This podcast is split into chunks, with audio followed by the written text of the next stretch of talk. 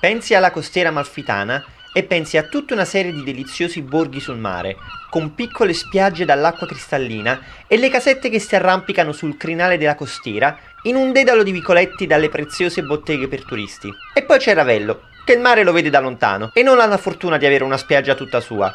E nonostante ciò, resta uno dei comuni più visitati della costiera assieme a Positano ed Amalfi. Sarà proprio quel magnifico affaccio sul mare che ha stregato numerosi personaggi illustri che a Ravello ci sono stati di passaggio, mentre altri hanno deciso di fermarvisi stabilmente. D'altronde questo borgo ha sempre catturato l'attenzione per la sua eleganza, frutto della ricchezza delle importanti famiglie commerciali che per secoli hanno arricchito la città di dimore e palazzi bellissimi. Come non citare le due maggiori attrazioni di Ravello, Villa Rufolo e Villa Cimbrone entrambe con dei bellissimi giardini e le terrazze con vista panoramica sul mare. Un panorama di cui comunque Ravello è circondata grazie alla sua posizione elevata. I punti di affaccio sull'infinito sono davvero numerosi e comprendono anche i colori di quel bellissimo paesaggio boschivo che ricopre i fianchi delle vallate sottostanti. Un altro bellissimo punto panoramico, aperto al pubblico, sono i giardini della principessa di Piemonte. Ma tra un panorama e l'altro, a un certo punto vi verrà fame, e a Ravello sicuramente non mancano i posti dove mangiare. E non pensate che siano solo locali che maggiorino il conto per la vista offertavi o perché si trovino in una posizione strategica a favore dei turisti.